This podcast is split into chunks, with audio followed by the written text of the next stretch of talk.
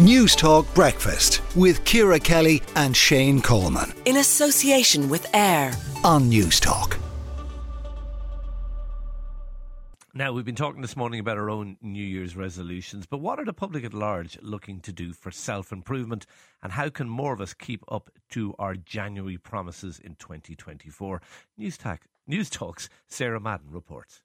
What are your resolutions for 2024? Do something I haven't done before, like a white collar boxing thing or stand up comedy. I'm going to try and run a marathon. No, any resolutions, just be healthy, yeah. Well, for many of us, the intentions sound about the same every year. Work out more, read more, quit smoking, to eat better, which usually disappears within a few weeks. But according to Forbes' annual New Year's survey, while improving physical health is still a key focus, more than 35% of us are resolving to improve our mental health this year. So, why has the focus shifted from body to mental well being?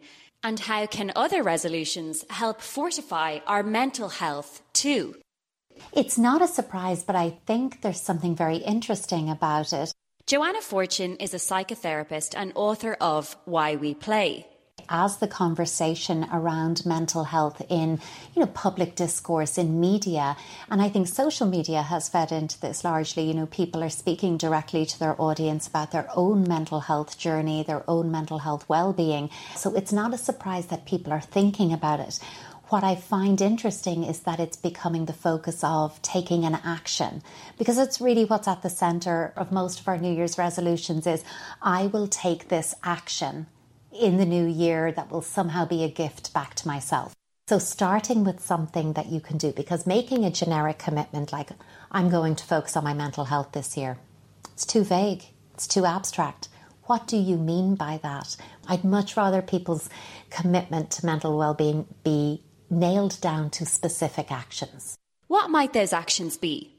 I teach a wide variety of crafts. So a lot of them are, are traditional crafts. So they are wool spinning, crochet, embroidery. Kathy Garton runs Crafts of Ireland, a Cavan based workshop which teaches traditional skills to people of all ages. According to Forbes, almost one in 10 of us are resolving to pick up a new skill this year. I think definitely the importance of crafting and the enjoyment of the experience has come to the fore especially during lockdown when people had to find alternative ways to spend time and to um, do the things in a quieter environment where we didn't have as much communication with other people. And definitely since then, there has been a trend back towards crafts. And it's not surprising because there has been so much in the media about the health benefits of crafting, the mindfulness, even if you take embroidery. It's um, supposed to help lower stress, reduce anxiety, lower blood pressure.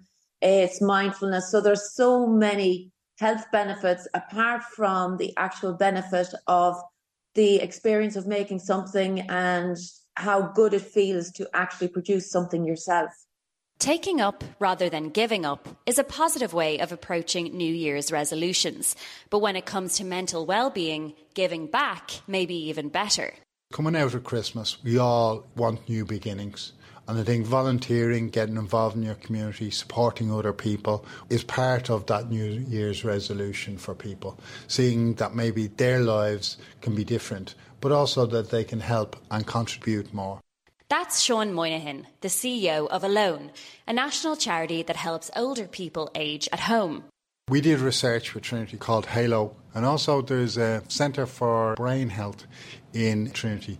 And on both, both our research and theirs has actually proved that volunteering is good for your mental health. So not only does the recipient, and in our case working with older people, get the benefit of your time, your energy, your skill, but also it's reciprocal. You get the benefit in better health and well-being, better mental health, and ultimately just feeling part of something and part of the community in a world where maybe we've all become a little bit more detached.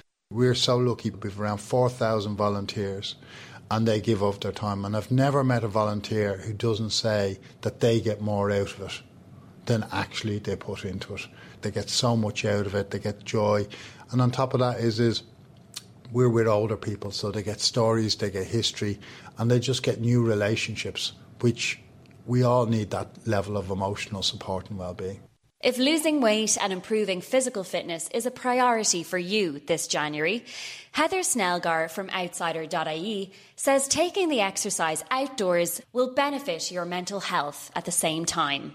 By starting off a little bit smaller and a little bit more achievable, I'm going to have a walk five days a week for 30 minutes. You get the endorphins from that exercise. You really enjoy it. You realize it hasn't taken up much of your day.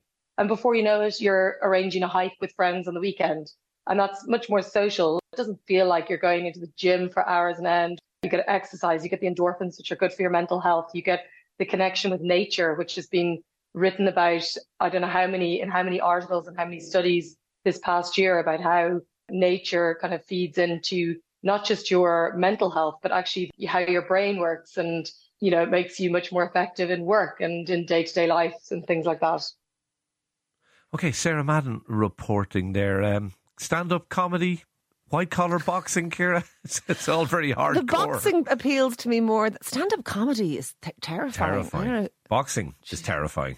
Well, I kind of have a secret grow for the bro- for the boxing. I have zero interest in being hit or hitting anyone. I have to say.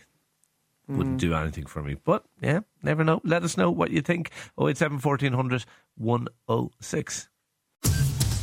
Newstalk Breakfast with Ciara Kelly and Shane Coleman. In association with AIR. Weekday mornings at 7 on Newstalk.